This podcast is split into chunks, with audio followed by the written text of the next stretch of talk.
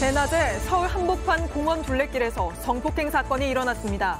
30대 남성이 피해자를 금속 재질 둔기로 폭행하고 범행을 저질렀습니다. 비명 소리를 들은 시민이 신고하면서 가해자는 현행범 체포됐고 피해자는 병원으로 옮겨졌지만 생명이 위독한 상태입니다. 민주당 이재명 대표가 백현동 아파트 개발 특혜 의혹과 관련해 검찰에 출석했습니다. JTBC 취재 결과 검찰은 이 대표가 성남시에 적어도 200억 원의 손실을 끼친 걸로 보고 있는데 이 대표는 조작 수사란 입장입니다. 말도 안 되는 조작 수사로 구속영장을 청구한 다면 제발로 출석해서 심사 받겠습니다. 당당하게 비회기 때 청구하십시오. 잼버리 집행위원장인 김관영 전북지사가 전북도의 책임은 제한적이라고 한 데 이어 오늘은 전북도에 대한 유언비어에 엄정 대응하겠다고 목소리를 높였습니다. 이런 가운데 전북도가 잼버리 개영을 한 달 남기고 뒤늦게 배수관을 준비하는 등 준비가 허술했던 정황이 곳곳에서 확인되고 있습니다. 여름철이면 많은 사람들이 아름다운 계곡을 찾아오지만 시민의식은 아름답지 못한 모습을 여전히 쉽게 찾아볼 수 있습니다. 몸살을 앓는 계곡의 모습 잠시 후 밀착 카메라에서 전해드립니다. 시청자 여러분, JTBC 뉴스룸을 시작하겠습니다. 또 대낮에 그것도 서울 한복판 공원 둘레길에서 흉악 범죄가 일어났습니다. 현재까지 경찰이 파악한 바에 따르면 30대 남성이 금속 재질 둔기로 피해자를 마구 폭행하고 성폭행을 저질렀습니다. 당시 근처를 지나던 한 시민이 살려달란 비명을 듣고 신고해 남성은 현행범으로 바로 체포됐지만 병원으로 옮겨진 피해자는 생명이 위독한 상태인 걸로 전해졌습니다. 먼저 최지우 기자 보도 보시고 바로 경찰서로 가서 수사 상황 알아보겠습니다. 서울 신림동의 한 공원입니다. 주변을 걸을 수 있는 둘레길이 만들어져 있습니다. 그런데 오늘 오전 11시 40분쯤 112에 다급한 신고가 들어왔습니다. 공원 주변 산책로 숲속에서 한 여성이 살려달라고 소리치고 있다는 내용이었습니다. 범행은 사람들이 많이 다니는 공원에서 걸어서 10여 분 떨어진 이 둘레길 안쪽 숲에서 일어났습니다. 둘레길과는 떨어져 인적이 드문 곳입니다. 인근에는 초등학교도 있습니다. 그래갖고 저것을 들고 내려갔다 그랬는데 우리 이제 일로 갔어. 갔는데 어떤 엄마가 누구래? 그쪽, 이쪽으로 가지 마요. 경찰은 25분쯤 뒤에 현장에서 30대 남성을 붙잡았습니다. 둔기로 피해 여성을 때리고 성폭행한 혐의입니다. 수갑 차고 양반 다리 해갖고 오동코동하고 서서 앉아있었으니까 모르겠고 한장 늦게 생겼어. 피해자는 곧바로 병원으로 이송됐지만 생명이 위독한 상태라고 경찰은 밝혔습니다. 경찰은 과학수사대를 보내 현장을 조사했습니다. 또 현장에서 둔기를 발견해 범행에 사용됐는지 여부를 조사하고 있습니다. 이 남성은 술은 마시지 않은 걸로 확인됐습니다. 마약 간이 시약 검사도 했는데 음성이었고 전자발찌도 차지 않은 걸로 조사됐습니다. 경찰은 남성이 피해자와 알던 사이였는지 등을 조사하고 있습니다. JTBC 최지우입니다. 네, 그럼 바로 조사가 이어지고 있는 관악경찰서로 가보겠습니다. 자, 최현 기자.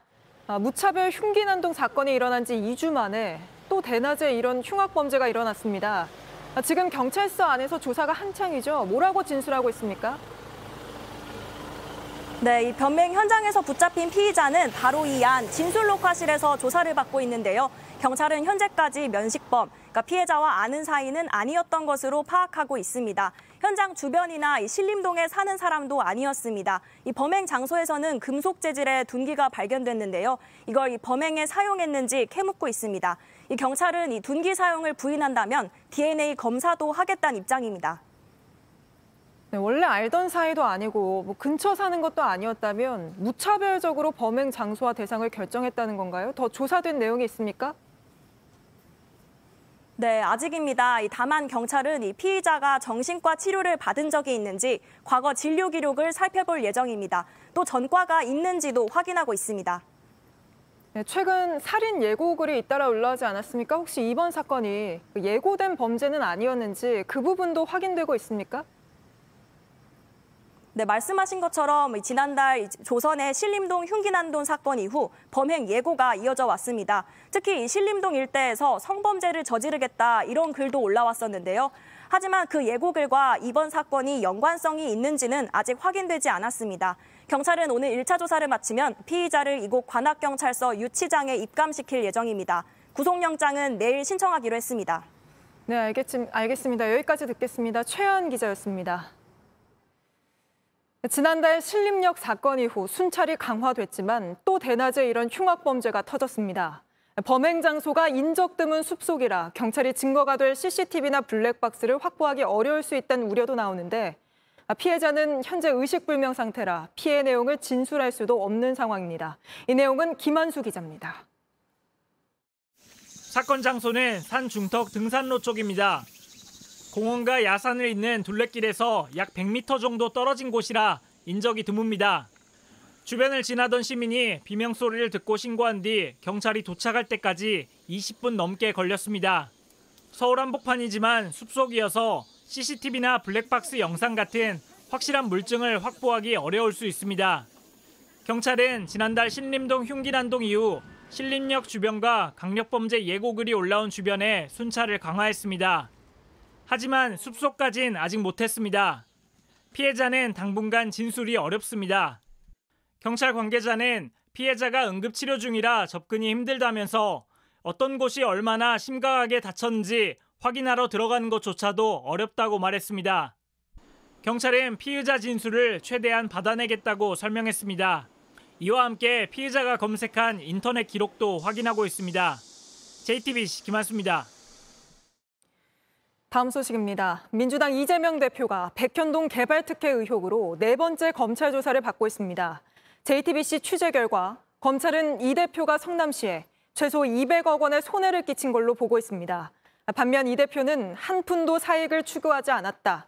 검찰이 영장을 청구하면 재발로 나가 법원 심사를 받겠다는 입장입니다. 먼저 이 내용부터 박병현 기자가 보도합니다. 검찰은 이 대표가 성남시장 시절 성남 도시개발공사를 배제하고 민간업자에게 이익을 몰아주며 시에 손실을 끼쳤다는 배임 혐의를 적용했습니다. 액수는 최소 200억 원으로 특정했습니다. 민간업자가 성남 도시개발공사의 참여와 함께 용역비 200억 원을 제안했었는데도 이익을 포기한 걸로 본 겁니다. 이 대표는 그동안 공사가 반드시 참여할 의무가 없다고 주장해왔습니다.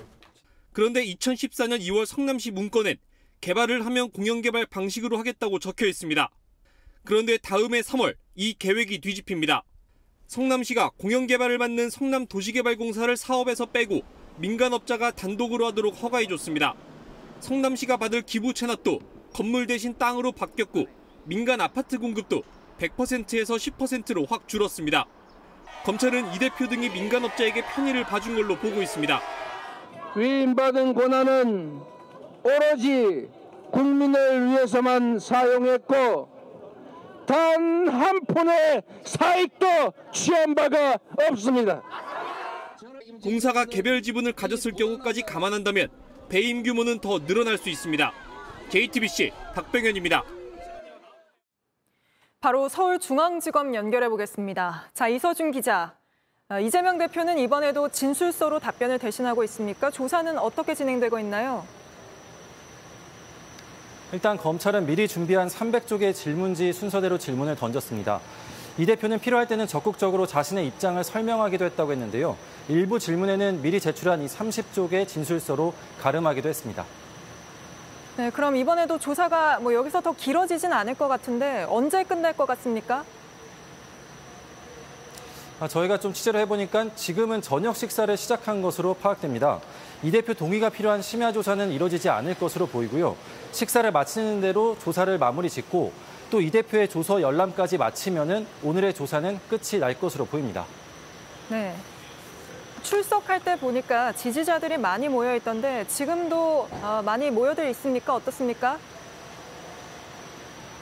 네, 앞서 세 번의 검찰 출석 때처럼 오늘도 지지자들과 또 반대하는 사람들이 이 검찰청 주변에서 집회를 열었습니다.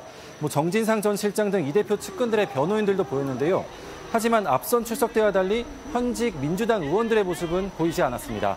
지금도 검찰청 밖에서는 지지자들과 또 반대하는 사람들이 서로의 구호를 확성기로 외치고 있습니다.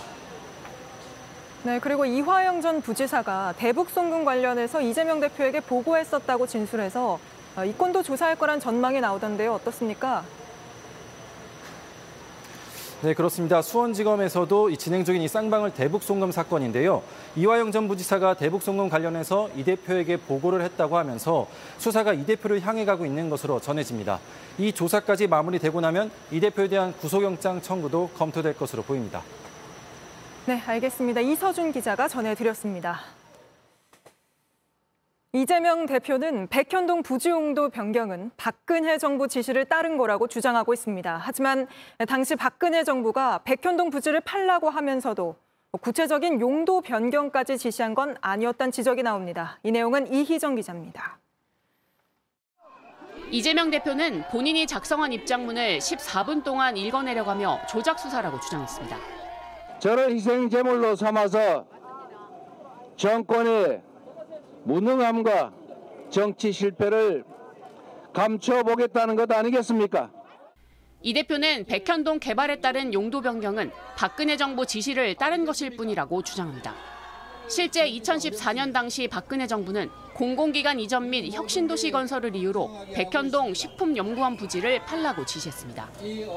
성남시가 이 과정에서 민간업체에 사업권을 주고 아파트를 높게 지을 수 있도록 준 주거지역으로 4단계 높여준 걸 두고 특혜 소지가 있다는 지적이 나왔습니다. 이에 대해 이 대표는 아파트 용지로 바꾸라는 정부 요구를 들어줄 유일한 방법은 준 주거지 지정뿐이었다고 주장합니다. 하지만 당시 박근혜 정부가 성남시에 부지 매각 지침을 내리면서도 구체적인 용도 변경까지 지시한 건 아니었던 만큼 이 대표가 민간업체에 특혜를 몰아준 거라는 게 검찰 판단입니다. 이 대표는 국회 회기 중에 영장이 청구되더라도 불체포 특권을 포기하겠다는 입장을 재확인했습니다.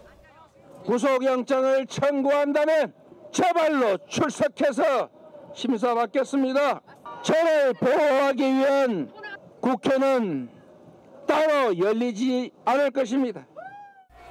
JTBC 이희정입니다. 다음 소식입니다. 예, 감사원이 잼버리 대회 유치부터 폐영까지 감사로 따져보겠다고 밝힌 가운데 김관현 전북지사가 오늘 국회를 찾아 감사가 공정하게 진행될지 우려가 있다고 말했습니다. 김 지사는 그러면서 국회 국정조사를 해야 한다고 주장했습니다. 고석승 기자입니다. 김관영 전북지사는 잼버리 파행 사태에 대해 미안하게 생각한다면서도 영국 등의 조기 퇴영에는 안타깝다고 했습니다. 퇴영까지 결정한 점에 대해서는 저희들 주최지를 개최지로서는 상당히 많이 안타깝고 앞서 김 지사는 지난 14일에도 영국이 철수 이유를 정당화하기 위해 화장실 문제를 부각시켰고 소셜미디어로 문제점이 증폭됐다고 말해 논란이 됐습니다.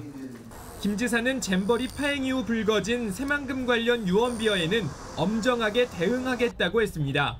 수조 원의 예산을 확보했다더니 이런 허위사실을 유포해서 전라북도 도민들에게 마음에 깊은 상처를 준 점에 대해서 여권 발언 관계자들은 반드시 사과해야 감사원의 감사 착수에 대해서도 예민한 반응을 보였습니다. 공정한 감사의 우려가 있는 것도 사실입니다. 그동안의 감사원의 행태에 비춰봤을 때 그러면서 국정조사가 필요하다며 언제든 국회에 출석하겠다고 했습니다. 국정조사는 그 진행 과정 전체가 국민들께 공개되고 국민들의 궁금증을 국민의 대표기관인 국회를 통해서 풀어낼 수 있는 장점이 있기 때문에 JTBC 고석승입니다. 네, 잼버리 대회 문제점도 하나 더 따져보겠습니다. 야영장 곳곳에 물이 고여서 참가자들이 불편을 겪었는데 이건 역시 준비가 부족했기 때문입니다. 전라북도는 잼버리가 시작되기 한 달 전에야 뒤늦게 배수관을 주문하는 등 배수 시설 준비가 허술했습니다. 하혜빈 기자가 취재했습니다. 지난 6월 전북도청은 기반시설 설치에 필요하다며 일부 자재를 급하게 사들였습니다. 땅속에 묻는 금속 소재 배수관인데 뒤늦게 추가 공사에 나섰던 겁니다. 조달청에 물품 구매 요청이 접수된 건 6월 21일. 조직위는 2019년부터 상하수도와 주차장 등 기반시설 공사를 올해 5월까지 마치기로 했습니다. 3월 총리 주재 회의에서도 5월까지 완료하라고 했습니다. 그런데도 주요 기반 시설 중 하나인 배수관 공사가 계획보다 한 달 가까이 지체된 겁니다. 전북도청은 주차장이 집중 호우로 잠겨 보완 시공을 한 거라며 개형식 이전인 6월 말 공사를 마무리했다고 설명했습니다. 같은 발을 더 연장을 더 늘려서 묻은 거예요. 그냥 그 척하기 하고 관만 묻으면 되는 고난이 공사는 아니에요. 배수시설 준비가 부족했던 정황은 조직이 등 관계기관들이 함께 참여한 회의에서도 드러납니다. 지난해부터 배수 관련 회의만 모두 7번 열렸는데 그때마다 확실한 결론을 내지 못했습니다. 농어촌 공사와 전북도는 간이 펌프장 조성 등 대책을 놓고 서로 다른 의견을 내며 충돌했습니다. 결국 개형식 이전부터 침수 문제는 계속 제기됐지만 원론적인 논의만 오갔을 뿐 실질적인 방지책은 끝내 내놓지 못했습니다. JTBC 하혜빈입니다. 서희초등학교 교사의 사망 사건을 계기로 학생의 수업 방해나 학부모의 악성 민원에 교사들이 할 수 있는 게 없다는 목소리가 커졌습니다. 정부가 당장 다음 달부터 적용되는 대책을 내놨습니다. 교사들은 학생이 수업을 방해할 경우 휴대전화를 압수하거나 교실 밖으로 내보낼 수 있게 됩니다. 먼저 임예은 기자입니다.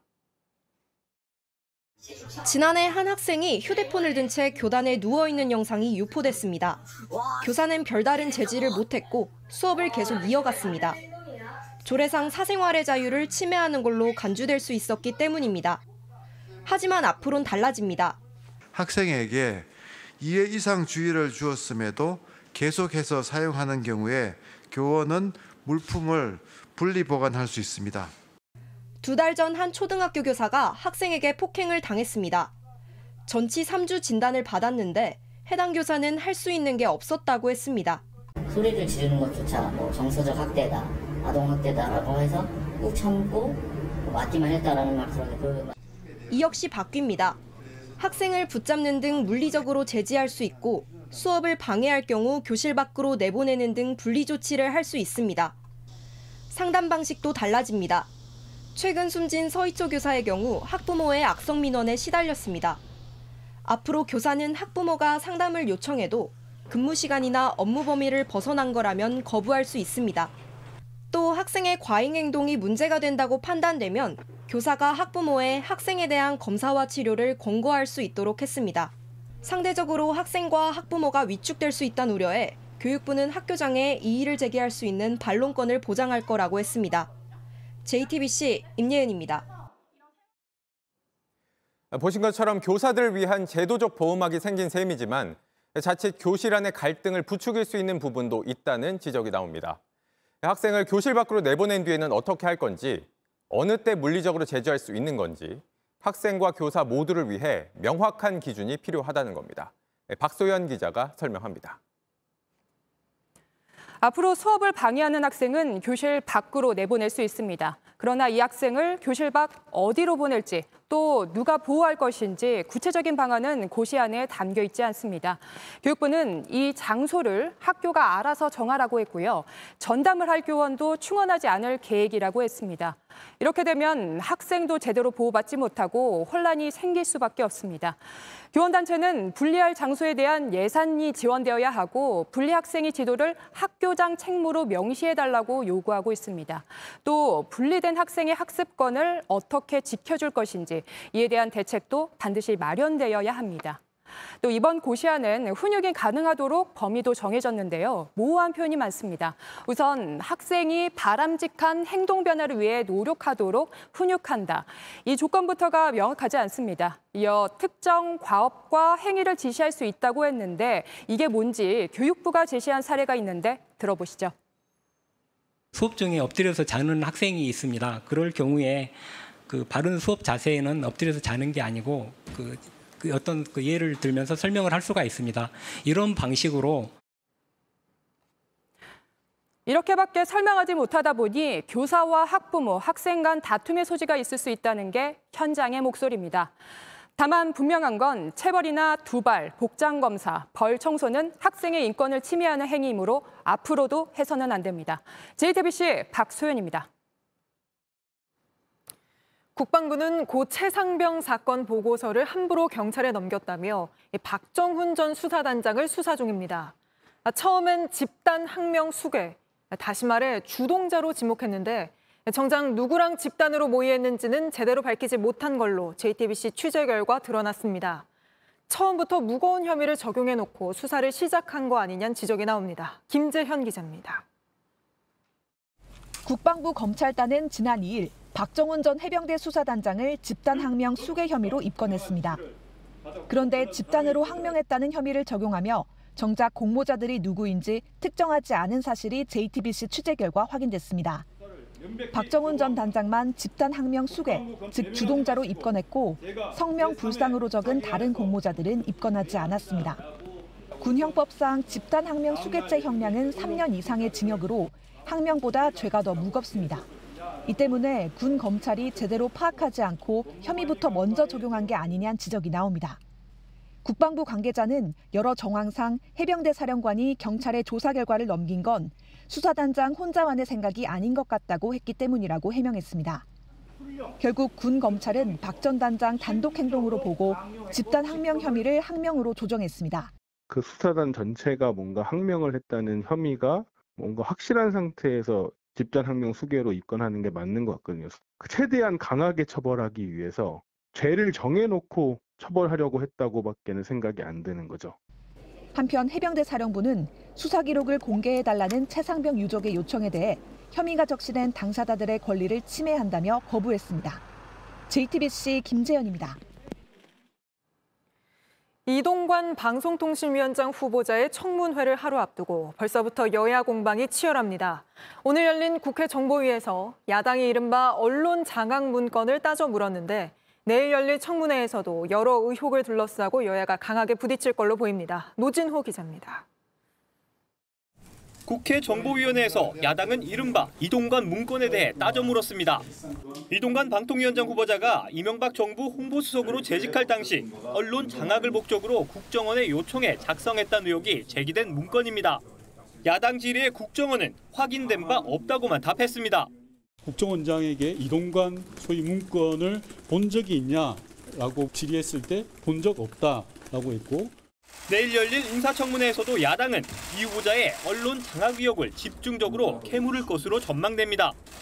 이 후보자가 홍보수석으로 재직할 당시 작성된 MBC 정상화 전략 등 구체적 문건을 제시하며 개입 여부를 따질 계획입니다. 그간 이 후보자는 해당 의혹을 부인해왔습니다. 언론을 장악하기 위해서 어떤 지시, 그 실행, 그리고 분명한 결과가 나왔었다면 제가 오늘 이 자리에 설 수 있었겠는가. 자녀를 둘러싼 학교 폭력 논란도 주요 쟁점입니다. 야당은 2012년 이 후보자의 아들이 고교 1년간 지속적으로 동급생을 괴롭혔음에도 학폭위가 열리지 않았다며 이 후보자가 부당하게 개입했다고 보고 있습니다. 이에 대해서도 이 후보자는 당사자 간 화해로 종결된 사안이라고 반박하고 있습니다. 야당의 여러 의혹 제기에 대해 여당은 이 후보자가 기울어진 언론을 바로잡을 적임자라며 맞서고 있는 만큼 내일 있을 청문회에서 여야 총력전이 예상됩니다. JTBC 노진호입니다. IMF 때 정년 못 채우고 40대에 명예퇴직하는 사람이 늘면서 45세 정년이란 뜻의 사오정 같은 신조어가 생겼었죠. 그런데 이젠 명퇴 나이가 30대까지 내려왔습니다.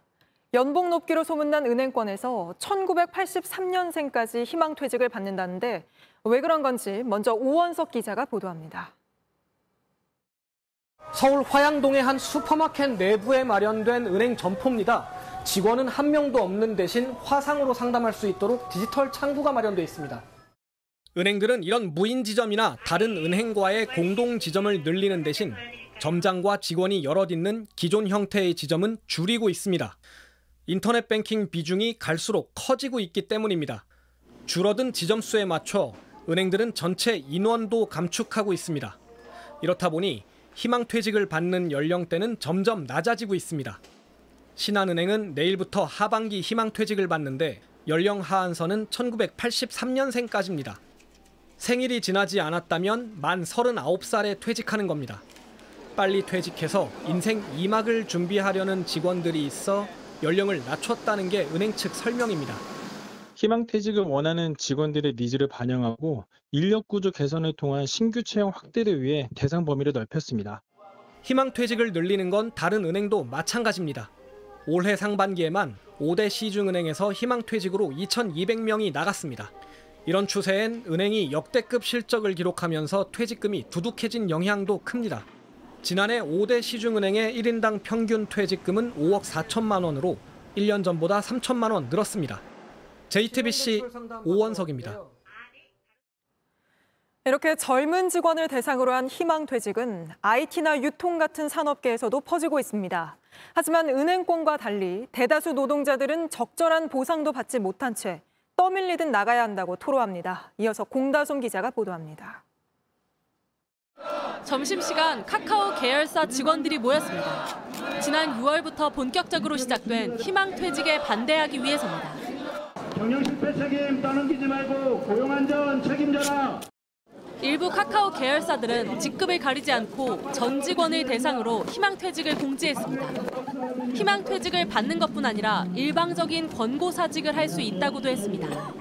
희망퇴직은 신청하지 않으면 그만입니다. 하지만 회사는 구조조정 규모에 따라 공고사직을 시행할 수 있다고 예고하였습니다. 여전히 고용 불안을 느끼며 근무를 해야 하는 상황입니다. 유통업계에서도 실적 부진을 이유로 대대적인 희망퇴직을 받는 곳들이 있습니다. 올해는 전 직원 대상으로 직급하고 상관없이 30대 초반부터 뭐 거의 50대까지 다 대상이죠. 전체적인 직원이 다 대상이라는 게 제일 문제죠. LG 전자제품을 파는 LG 하이프라자는 지난해에만 세 번째 희망퇴직을 받았습니다. 교보문고는 창립 43년 만에 처음으로 올해 희망퇴직을 실시했습니다.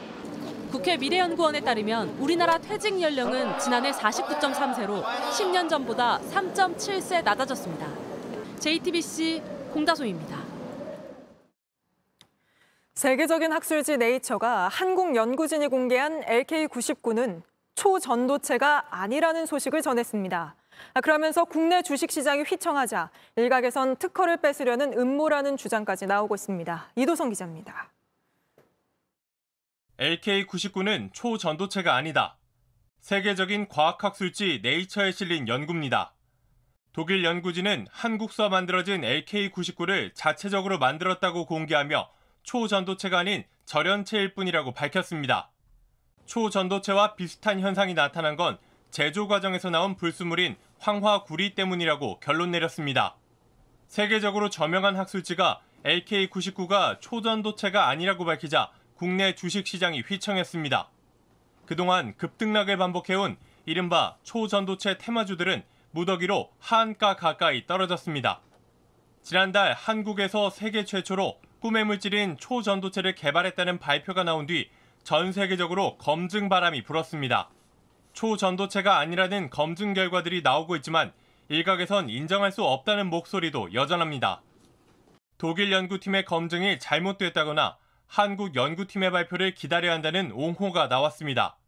심지어 한국의 특허를 뺏으려는 음모라는 주장도 있습니다.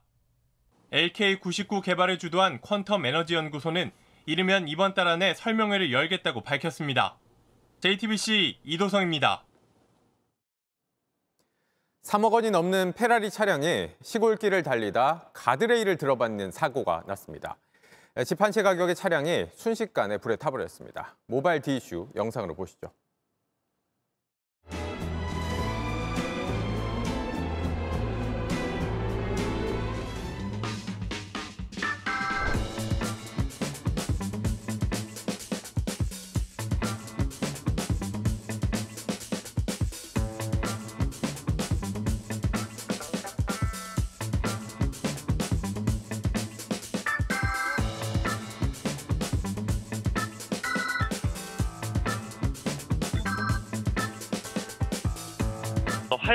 타고 있었죠. 저희가 도착했을 때는 완전 전소됐어요.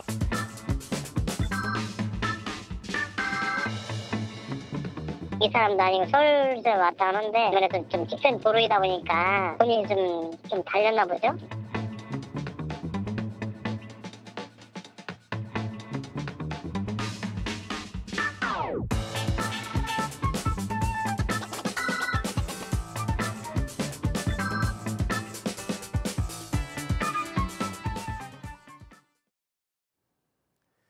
다음 이슈는 추억의 포스터부터 보시죠. 딸이건 아들이건 둘만 낳자. 그 이상은 안 된다. 이렇게 캠페인 벌일 때가 있었습니다. 물론 지금은 정반대죠. 둘만이라도 낳아달라는 상황입니다. 어제 정부가 앞으로는 아이 둘도 다자녀로 보겠다. 그동안 세 자녀 가정에 주던 혜택, 둘만 낳아도 주겠다고 대책 내놨는데 격세지감이죠. 출산율 통계 나올 때마다 최저 기록 갱신은 당연한 얘기입니다. 지난해 0.78명, 세계 꼴찌 수준이니까 두명 낳았다면 다자녀가 맞아 보이기도 합니다. 그런데 이렇게 발등에 불 떨어졌다며 정부가 대책 쏟아내지만 또 한편에선 이러니 아이를 안 낳지 싶은 상황이 여전합니다. 한 30대 엄마가 육아휴직 쓰겠다고 했다가 상사에게 폭언 듣고 회사를 나가야 했습니다. 먼저 김지훈 기자 보도 보시겠습니다. 33살 김모 씨는 경북 경영자총협회의 고용복지센터에서 5년 넘게 일했습니다. 올해 2월 아이를 낳았습니다. 출산 휴가가 끝나면 복귀하려 했지만 마음이 바뀌었습니다.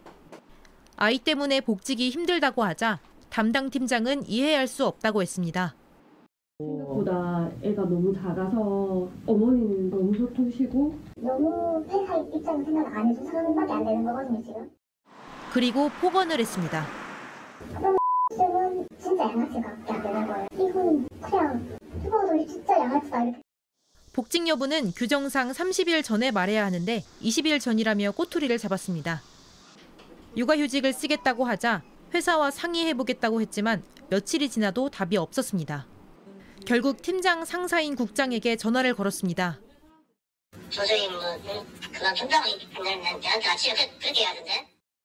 김 씨가 꺼내지도 않은 퇴직 이야기를 들은 겁니다.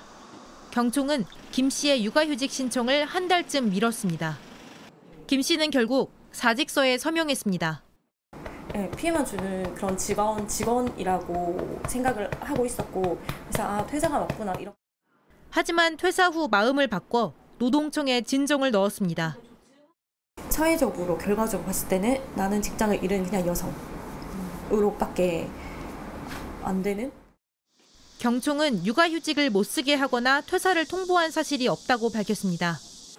하지만 김 씨는 사직서를 쓸 수밖에 없게 만든 이유를 명확하게 밝혀야 한다고 강조했습니다. JTBC 김지윤입니다.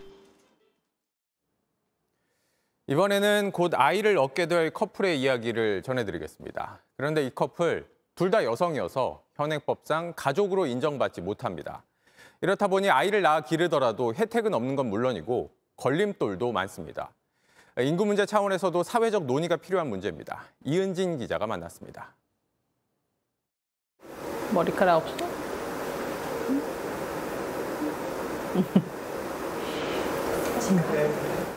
안녕하세요. 한국 국적 유부녀 레즈비언 김규진이라고 하고요. 이제 임신 8개월쯤 돼서 이제 다음 달이면 출산을 하게 됩니다. 네, 저는 김규진 와이프 김세연입니다. 이 30대 여성 둘은 부부입니다.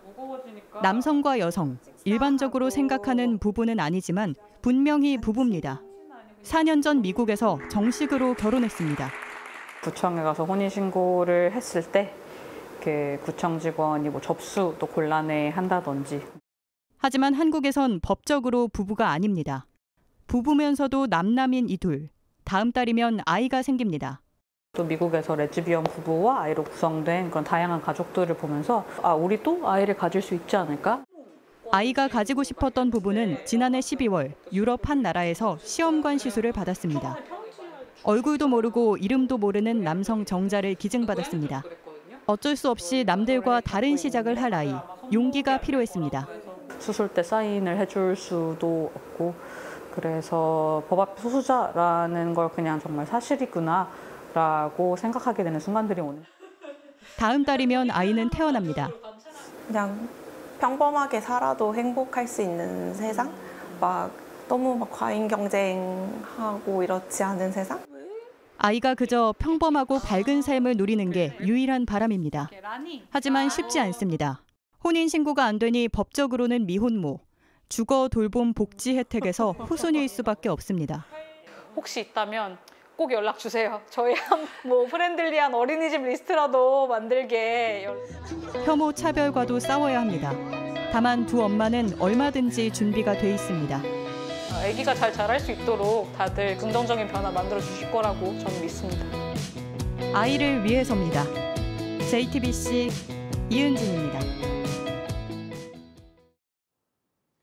윤석열 대통령이 부진, 부친 윤기중 명예교수의 장례 절차를 마무리하고 조금 전 한미일 정상회의 참석을 위해 미국으로 출국했습니다. 이번 정상회의 장소인 미국 대통령의 별장 캠프 데이비드의 이름을 딴 한미일 협력 강화 방안이 채택될 예정입니다. 최수연 기자입니다. 윤석열 대통령은 오전 발인에 이어 경기도 한 묘역에 마련된 장지에서 안장식을 진행했습니다. 윤 대통령은 부친 윤기중 명예교수의 장례를 마치고 곧바로 한미일 정상회의 참석을 위해 출국했습니다. 한국 시간으로 내일 밤부터 미국 대통령 별장인 캠프 데이비드에서 삼국 회의와 오찬, 공동 발표를 진행합니다. 대통령실은 이번 회의가 삼국 협력체를 단단히 다지면서 제도화하는 계기가 될 거라고 설명했습니다. 그간 북한 위협에 초점을 둔 한반도 영내 공조에서 인도 태평양 지역 전반의 자유, 평화, 번영을 구축하는 데 기여하는 범지역 협력체로 진화할 것입니다. 정상회의에선 캠프 데이비드 원칙과 정신, 최소 두 건의 문건을 채택할 예정입니다. 캠프 데이비드 원칙은 삼국 협력의 주요 원칙을 담고 캠프 데이비드 정신은 삼국의 비전과 정상회의 공동성명 등이 담길 전망입니다. 한미일 협의체 창설을 비롯해 확장 억제와 연합훈련, 경제협력 등이 주요 골자가 될 것으로 보입니다. 캠프 데이비드에선 한미, 한일 정상회담도 각각 열립니다. 대통령실 고위 관계자는 의제로 중국 투자 규제나 후쿠시마 오염수 문제는 거론되지 않을 것이라고 강조했습니다. JTBC 최수연입니다. 지난주 SPC의 계열사인 샤니 제빵 공장에서 50대 노동자가 기계에 끼어 숨지는 사고가 있었습니다. SPC가 국회에 낸 사고 보고서를 살펴보니 119 신고까지 8분이 걸린 걸로 드러났는데 이걸 놓고 국회에서 질타의 목소리가 나왔습니다. 조보경 기자가 보도합니다. 지난 8일 성남 샤니 공장에서 사고가 난 시간은 12시 32분. 노동자는 빵 반죽을 나누는 분할기와 반죽을 옮기는 리프트 사이에서 일하다 두 기계 사이에 끼었습니다. 119 신고는 8분 뒤에나 이뤄졌습니다. 이후 병원으로 이송돼 수술을 받았지만 끝내 숨졌습니다. SPC가 국회에 제출한 사고 보고서에 나온 내용입니다. 이를 두고 오늘 국회에선 질타가 이어졌습니다. 회사 규칙상 공장 안에선 노동자가 휴대전화를 소지할 수 없어 신고가 늦은 게 아니냐는 지적입니다. 조금 더 일찍 구조대원들이 도착을 했다면 휴대폰 신고 말고 비상 상황일 때 바로 119로 연결이 되든 아니면 관리자 연결해서 아 저 벨이 울리면 바로 119로 지난해 SPC 계열의 제빵 공장에서 노동자가 기계에 끼어 숨지는 사고가 발생했는데 당시에도 119 신고까지 10분이나 걸렸습니다. 이에 SPC 측은 사고가 나면 곧바로 신고하고 있고 119가 오기 전 현장에서 즉시 안전 조치를 취했다는 입장입니다. 하지만 정부는 이번 사고를 계기로 비상벨 시스템을 검토하겠다고 했습니다. 위험할 때 이 부분이 뭐 119랑 또는 책임자랑 연결이 될 수 있는 그러한 긴급 조치를 한 시스템 구축할 수 있을 것 같아요. 그래서 사고가 난 리프트에는 안전 센서가 없었던 것도 도마 위에 올랐습니다. SPC 측은 안전 센서 설치가 제외되는 기계였다고 했지만 정부는 앞으로 규정을 강화하겠다고 했습니다. JTBC 조보경입니다. 하와이 마우이 섬 산불 사망자가 100명을 넘어섰는데 앞으로 사망자 규모가 두세 배 수준으로 늘어날 수 있다는 우려도 나옵니다. 전기가 끊겨 고립돼 있던 한 주택에서 생존자 60명이 발견되기도 했습니다. 홍지은 특파원입니다. 산불이 시작된 지 8일째 마우이섬 산불은 현재 진행형입니다. 희생자는 점점 늘어 100명을 훌쩍 넘겼습니다. 안타까운 사연은 잇따르고 있습니다. 불길을 피해 차를 타고 탈출하려던 일가족 4명은 차 안에서 시신으로 발견됐습니다. Sadly the con- confirmation that his you know mother-in-law and father-in-law and his sister-in-law and her son were were lost due to the fires. I have a, another cousin that remains missing right now. 주민들을 대피시키고 사라진 60대 남성은 발견 당시 반려견을 몸으로 덮고 있던 걸로 전해졌습니다. 당국이 신원을 공개한 두 명 가운데 한 명은 79살 버디 잔톡이었습니다.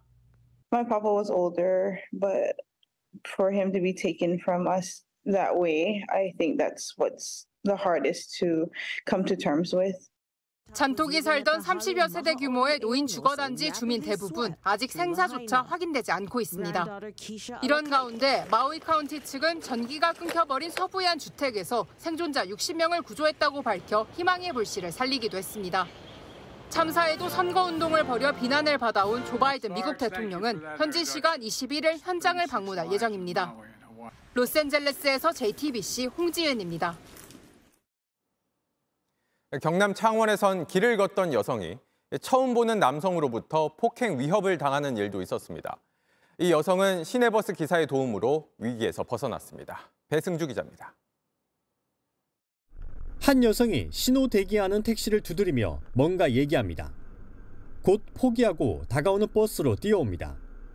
그리고 다급하게 문을 두드립니다.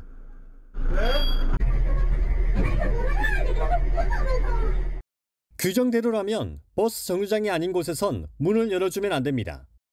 위험을 감지한 기사가 이 여성을 태웠습니다. 곧이어 한 남성이 모습을 드러냅니다. 버스 앞까지 뒤쫓아와 손을 흔듭니다.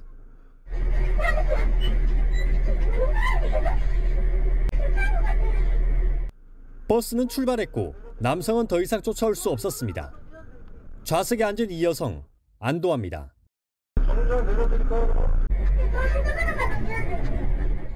그제 오전 9시 반쯤 경남 창원에서 있었던 일입니다. 한 남성이 산책하던 40대 여성을 횡단보도에서 위협했습니다. 다리가 불편한 이 여성 도망치다가 택시 두 대의 문을 두드렸습니다. 하지만 승객이 타고 있어 모두 열어주지 않았습니다. 달려오시는 폼이 조금 급박한 것 같긴 같았어요. 뭔가 있는가 싶어가지고 열어드렸죠. 지금 와서 생각해보면 그래 잘한 행동이기는 했다. 경찰은 이 남성을 쫓고 있습니다. 여성은 자신의 인터뷰를 사용하지 말아달라고 할 정도로 공포에 떨고 있습니다. JTBC 배승주입니다.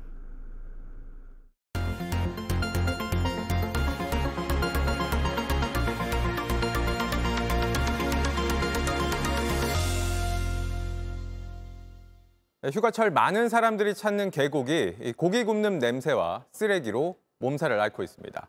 하지 말라고 계도도 하고 출입을 막기도 하지만 달라지지 않습니다. 밀착 카메라 이희령 기자가 현장을 가봤습니다.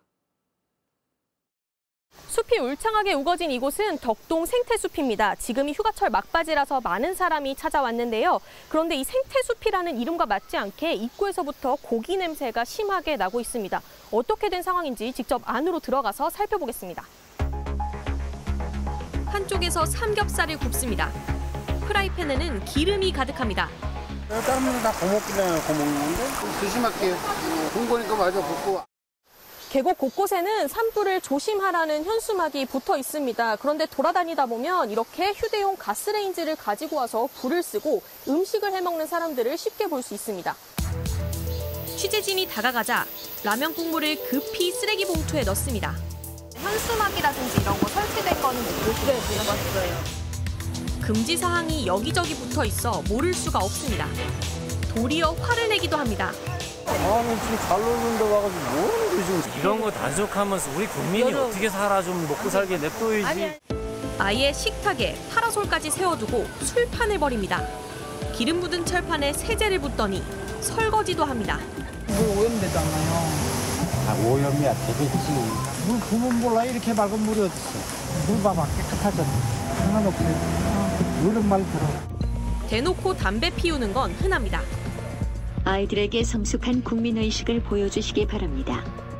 사람들이 물놀이를 하고 있는 계곡 입구 한쪽을 보면요. 종량제 봉투가 가득 쌓여 있습니다. 봉투를 한번 살펴보겠습니다. 봉투 표면에는 재활용품 같은 경우에는 종류별로 분리해서 다른 봉투에 배출하라고 돼 있는데요. 실상은 그렇지 않습니다.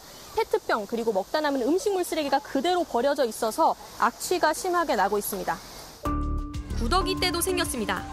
라면 끓이고 막 찌개 끓여 해먹고 남은 거 그냥 막 놔두고. 지금 개판이요. 계곡에서 때를 밀고 머리를 감습니다. 2년 전 밀착 카메라가 찾아갔던 곳입니다. 보도 이후 이곳엔 자연 휴식연제가 적용됐습니다. 하지만 여전히 몰래 찾아오는 사람들이 많습니다. 예외를 자꾸 두다 보면 그 들어가셔가지고 7분, 7분이면 돼요. 알고 오셨어요? 아, 간판 봤어요. 안 와요, 안 와. 취사 도구와 식재료도 보입니다. 뒤늦게 나타나더니 발뺌을 합니다. 분명 계곡 출입은 막혀 있습니다. 안내 문구 써 있는 거 봤을 거 아니야. 해제가 언제까지라고 안 적혀져 있어가지고. 하지만 사용한 기저귀와 낚싯대, 생고기까지 온갖 쓰레기가 넘쳐납니다. 비양심적인 행동들이 하나둘 모여 결국 모두가 계곡을 즐기지 못하게 됐습니다. 남들도 다 하던데라는 말은 핑계가 될 수 없습니다. 밀착 카메라 이희령입니다.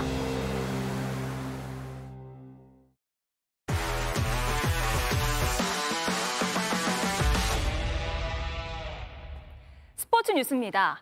요즘 김하성 선수에겐 안타를 못 치는 게 오히려 뉴스죠. 오늘도 때렸습니다. 이렇게 나가서 역전 점수까지 올렸는데요. 어떤 상황에서도 어떻게든 쳐내는 김하성의 야구를 오광춘 기자가 보도합니다. 0대 1로 뒤진 3회 말 김하성은 상대 투수의 공을 깎아치듯 밀어칩니다. 1루 주자가 2루로 뛰는 것을 보고 쳤는데 이렇게 만든 무사 1, 3루 찬스에서 샌디에이고는 득점을 쌓기 시작했습니다. 김하성은 잰더 보가츠의 안타 때 홈을 밟아 역전 점수까지 선물했습니다. 7회 타티스 주니어의 홈 스틸까지 상대팀 볼티모어는 혼쭐이 났습니다. 김하성은 잘 맞은 타구가 상대 이루수 호수비에 막혀 안타 한 개에 그쳤지만 오늘도 타석에선 영리했습니다. 한 박자 참으며 기다린 듯 비껴쳤는데 올 시즌은 어떤 상황에서도 어떻게든 공을 맞춰서 안타로 만들어내는 경우가 많습니다. 조금 빠진 공도 한참 떨어진 공도 매끄러운 안타로 연결합니다. 최근 메이저리그는 이런 타격 기술을 집중 조명했습니다. Take a look at him now. Hands are starting a little further down. 앞서 무릎을 굽힌 채로 공을 담장 너머로 날리고 골프 치듯 걷어 올려서 홈런을 만들어냈는데 다 이유가 있었던 겁니다. 타격할 때 손을 아래로 내리면서 빠른 공에 간결하게 대응하고 또 변화구도 끝까지 보고 칠 수 있게 됐습니다. 무엇보다 성구안이 좋아 투수가 공을 많이 던지게 하는 까다로운 타자입니다. 수비 하나로 메이저리그를 놀라게 했던 김하성은 이제 타석에 설 때마다 이번엔 뭘 보여줄지 기대를 품게 합니다. JTBC 오광춘입니다. 내년 파리 올림픽에선 도시를 가로지르는 센강에서 철인 3종 경기가 펼쳐집니다. 100년간 사람이 들어가지 못할 정도로 더러웠던 강인 만큼 선수들 걱정이 이만저만이 아닙니다. 최종혁 기자입니다. 물에서 1.5km를 헤엄친 뒤 40km 자전거를 타고 10km를 달리는 철인 3종. 도시 곳곳의 풍경과 함께하는 종목인 만큼 가장 아름다운 올림픽을 목표로 하는 파리올림픽 조직위는 센강에서 수영을 하고 개선문과 샹젤리제 거리를 달리는 코스를 기획했습니다. 올림픽을 1년 앞두고 오늘 똑같은 코스에서 경기하는 테스트 이벤트가 열렸는데 걱정부터 터져나왔습니다. Okay, I always die with open mouth. It's not going to be funny if I wake up tomorrow morning with. 얼마 전 센강에서 열리려던 수영 대회는 수질 악화로 취소됐는데 2주 만에 수질 검사 결과가 좋다며 대회를 열어 선수들은 걱정이 큰 겁니다. No one wants to risk it. Even if the water feels fine, sometimes there can be bacteria in it. 사실 센강은 1923년부터 수질오염 때문에 들어갈 수 없었지만 하수 처리장을 개선하고 폐수 방류를 단속해온 파리시는 올림픽을 계기로 약 100년 만에 수영을 허용하려 합니다. 사실상 수질이 정화됐다는 걸 보여주기 위해 선수들을 활용하겠다는 겁니다. heard a lot of not so good things. I was pleasantly surprised, and they've told us that the, the water quality is good, so we just have to trust the, the organizer. Yeah. 2년 전 도쿄올림픽 때도 또 리우올림픽 때도 트라이애슬론 경기장의 수질은 계속 논란이 돼 왔는데 올림픽이 관광을 홍보하려는 하나의 sports washing 수단이 되고 있다는 지적입니다. JTBC 최종혁입니다.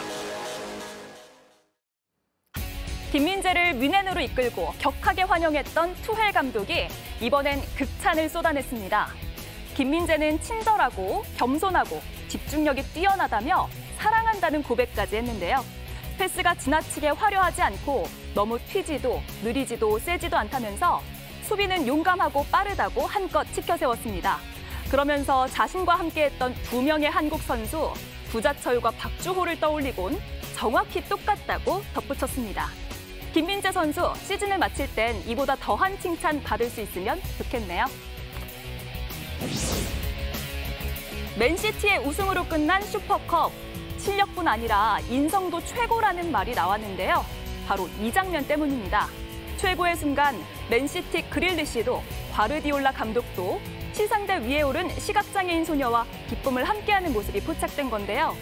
맨시티는 세비야에 선제골을 내줬지만 세비야의 결정적인 슛을 에데르송 골키퍼가 막아냈고 위기는 기회라는 말처럼 동점골까지 터뜨렸습니다. 승부차기 끝에 결국 이긴 맨시티는 트래블에 이어 슈퍼컵까지 품에 안았습니다.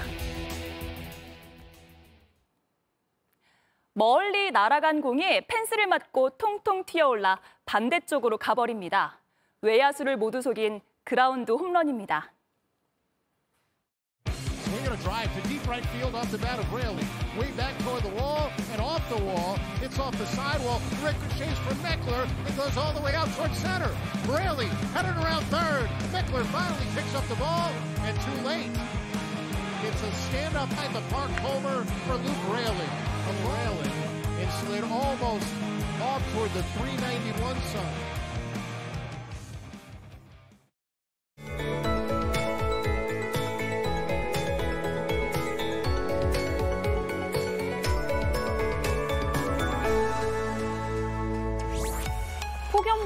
소나기가 반복되고 있습니다.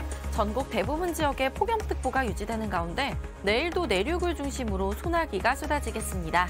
내일 오후부터 저녁 사이 중부지방에 5에서 30mm, 전라 동부와 경북 내륙은 최고 60mm의 소나기가 요란하게 내리겠습니다. 남부지방은 내일부터 모레까지 비 소식도 있습니다. 일부 지역은 시간당 30에서 50mm 안팎의 비가 세차게 내릴 수 있겠습니다. 비는 영남과 전남 동부 해안에 10에서 80mm, 제주 산지는 최고 80mm 이상까지 예상됩니다. 내일 전국 하늘에 구름만 많겠고요. 구름 사이로 볕이 강하게 들어와 매우 덥겠습니다. 내일 서울의 아침 기온 25도, 전주, 부산 24도가 예상되고요. 낮 기온은 서울, 전주 32도, 대전, 대구 33도가 예상됩니다. 다음 주 초까지 소나기는 계속되겠습니다. 화요일에는 중부 지방에, 수요일은 전국 대부분 지역에 비가 내리면서 더위는 한풀 꺾이겠습니다. 날씨였습니다. 뉴스룸 저희가 준비한 소식은 여기까지입니다. 네, 시청해주신 여러분 고맙습니다.